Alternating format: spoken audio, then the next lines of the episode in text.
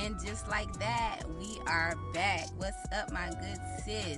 Welcome to the Women Alike podcast. And today, we are still on the Women Alike series. This is part two, where we will be exploring our differences as women of God. Last week, we talked about creating a sacred space, and now we're about to get into our differences.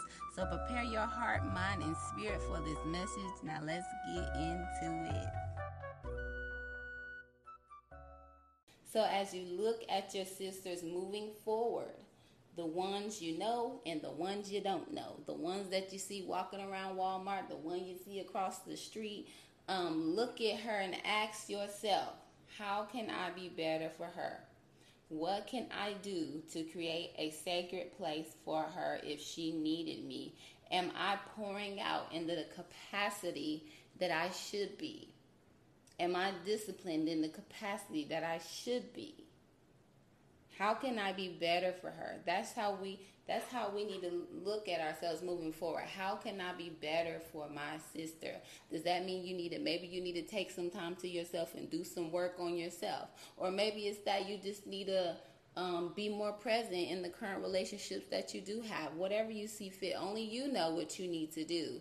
But ask yourself, figure that out. How can I be better for her, creating a sacred space for your sister so she can come to you and and be candid so she can come to you and be, be vulnerable and receive sound advice receive good encouragement.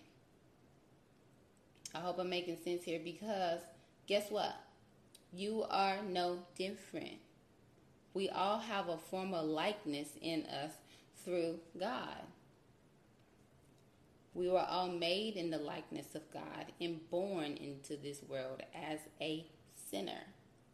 We all have a past and a future and but the only thing that's different is what we decide to do with our future. Things in our past, there's some things that have happened as we were children or whatever that we didn't have any control over. But as you mature and you become an adult, you have all the choices and options in the world to figure out what you're going to do with your future. And so today, as we're talking about sisterhood and moving in to talking about our differences as sisters, we need to talk about how we treat our sisters. James chapter 2 talks to us about favoritism, talking about how we should not pick and choose who we're going to minister to. We're not going to pick and choose who we're going to serve based off of their looks and based off of the things that they have. James chapter 2, go and read it. It tells us to be mindful of those things. And let me make it plain. I'll give you an example. It's like being in a room full of people and only, for me, I'm black. So it would be like for me, being the black woman, going into a room with a room full of women of all races and cultures, but I'm only associating with the black people. I'm only sharing my tips and strategies with the other black women, you know, discriminating against one another in any way. We shall not be doing that. Only networking with the women who look like they have the money, or only reaching out to the potential clients who look like they can pay per for their sessions. We cannot do that because the word of God tells us to love one another as we love ourselves and so you walking in a room or walking into any type of space showing favoritism and being picky and choosy with people just because of looks and and all that such a thing that's not loving that's not loving. And so there's sin there. And there's some things that you need to check in your heart there if you're doing those things. Again, the things I'm saying are not to condemn you, but it's to encourage you to check yourself. And trust me, I check myself all the time. So be watchful also of envious behaviors within yourself and others, because that is the thing that Satan likes to use to divide us. The world uses this envy, these envious tactics to get us to talk junk about each other. The world has views and stigma on us that puts up a wall between women and we got to be the one to break it down. I want to talk about envy really quick because envy is heavy and envy is tricky to identify um, because it, it manifests in many different ways, right? So let's talk about envy right quick. Envy drains our happiness and it saps our desire to support one another.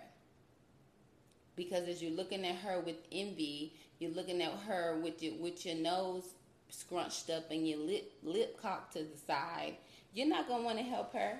You're trying to figure out why she's doing better than you, right? So it drains our happiness and it saps our desire to support one another. So I'm gonna give you five things that you need to look at, consider, and do so that you can master envy. Also, listen and see if you resonate with any of these things. The first thing you do when you want to master envy is you need to acknowledge that you are envious. And that is the feeling of discontent, not being happy, or being resentful, longing, or aroused by somebody for somebody else's possessions. Meaning you got an issue with her because she got something that you don't. Or you just feeling some type of way because she got something and you don't that and you want it. That's what envy is. So if you resonate with that, you need to take the first step in acknowledging, hey, I have some envious behaviors. The second thing you need to do is recognize the pride that's creeping up within you. For example, um, one time I caught myself listening to somebody's podcast, and I said, her podcast is good, but it's missing the meat of it. Like, I don't even know what I'm supposed to be getting from this. So I complimented her podcast. I'm like, it's good, but it's like I admired her work, but mine was better because mine has the meat in it, right? That's prideful and it's destructive. I'm like, I'm like admiring her while also putting her down and boosting myself up, if that makes sense. So with envy, we got to be mindful of that pride creeping in there as well. The third thing is to replace envy with compassion. Show appreciation for the other person. Don't be envious of them, but be like, let me give you another example. For for this same situation, I could have said her podcast is good. And I wonder how much time it took for her to make this podcast, or I wonder what she had to go through to get this amount of sponsorship, or I wonder um, how she came up with this message. I'm sure it was a lot of work that's me being compassionate, acknowledging her good work, and being compassionate for the things that she possibly had to go through to get to where she was. Because we always covet another person's life, but we don't know what they did to get there. We don't know their testimony. Some people lost their parents, had to lose their parents, and then they elevated and, and was able to do all these great things. Some people lost a leg, girl, lost a leg, and then they elevated and they booming and doing all this type of stuff. You and I'm just using those as examples, which are probably which are likely true. Some people that's probably happened to some people. Um, but you it's just to make the point of you don't know what people went through. So show compassion for people. The fourth thing is to let envy be your inspiration.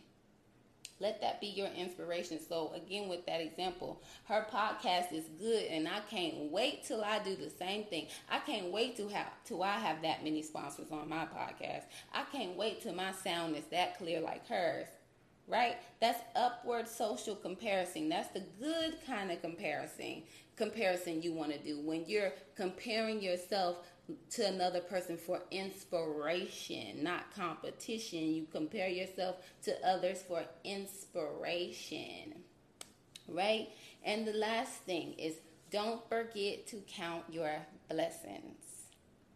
Now, Satan tries to cloud our mind and have us thinking that God's not doing enough right now, or I don't see Him answering this prayer that I've been praying since 2016. What's going on?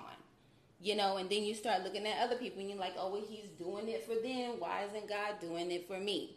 Right? You got to count your blessings so that when Satan tries to do that mess right there, you have the Carfax you have the receipt right here. Listen, God did this for me on this day, this for me on that day, this for me on that day, so that you can shut those thoughts up. Because that's when when we get into that place of, oh, I see God's doing this for them, but they not he not doing nothing for me. That's when the envy and the jealousy and the resentment comes up. That's a door. But we're gonna keep that door closed because we're gonna master envy on today. Use all five of those things, acknowledge them. If you resonate with any of it, then you need to be checking your spirit right there for that for those things.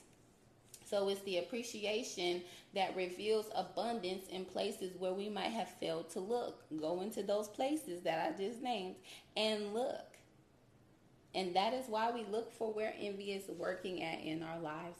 Our likeliness, our likeness through God makes us similar in ways, and it's what makes us different. But it's the decision that we lead our lives on how to live selfishly or selflessly. Choose are you going to live a selfish life? Are you going to use live a selfless life? And decide how you're going to be a resource for your sister. So next time someone admires you, or comes to you for help, be willing to be that resource. You are the resource. Stay humble and make humility your lifestyle. It's priceless to be in a room connected with like minded women. That is where we grow and that is where we evolve as women. There is a certain peace in a room of a bunch of God fearing women. I'm not going to say certain peace. The peace of God is always present in a room full of God fearing women. I kid you not. I lie to you not. It is wonderful. And so that is why God led me to create this podcast titled Women Alike because there is a need for us to be together. There is a need for us to intercede on one another's behalf. There is a need for us to hold one another accountable. There is a need for us to empower and uplift one another. Thank you, Jesus. And so we have to be willing to answer the call when He places it on us. We have to be willing to be the resource for our sister. We have to be willing to pray and cover our sister. Commit yourselves to growth and maturity and continue striving to be a better you so that you can be a better mother, so that you can be a better sister, so that you can be a better cousin, so that you can be a better niece, a better grandmother for other people. Be better.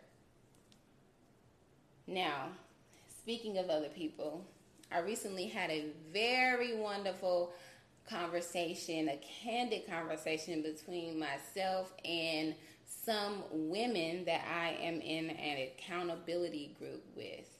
Um, and I wanted us to have a conversation about sisterhood. And so I'm going to include that in this series, is what we'll be listening to next, is you'll get to hear, you'll get to experience that peace um, that comes from being in the room with a group of God fearing women. So, can't wait for you to hear it. Let's get into it.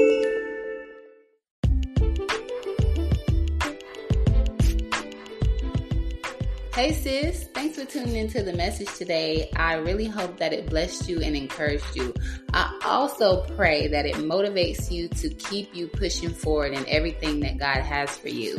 Before you leave, make sure you are sharing this podcast with your friends and family. Let that be your way of evangelizing to the people, okay? Don't forget to subscribe, and I will be talking to you soon.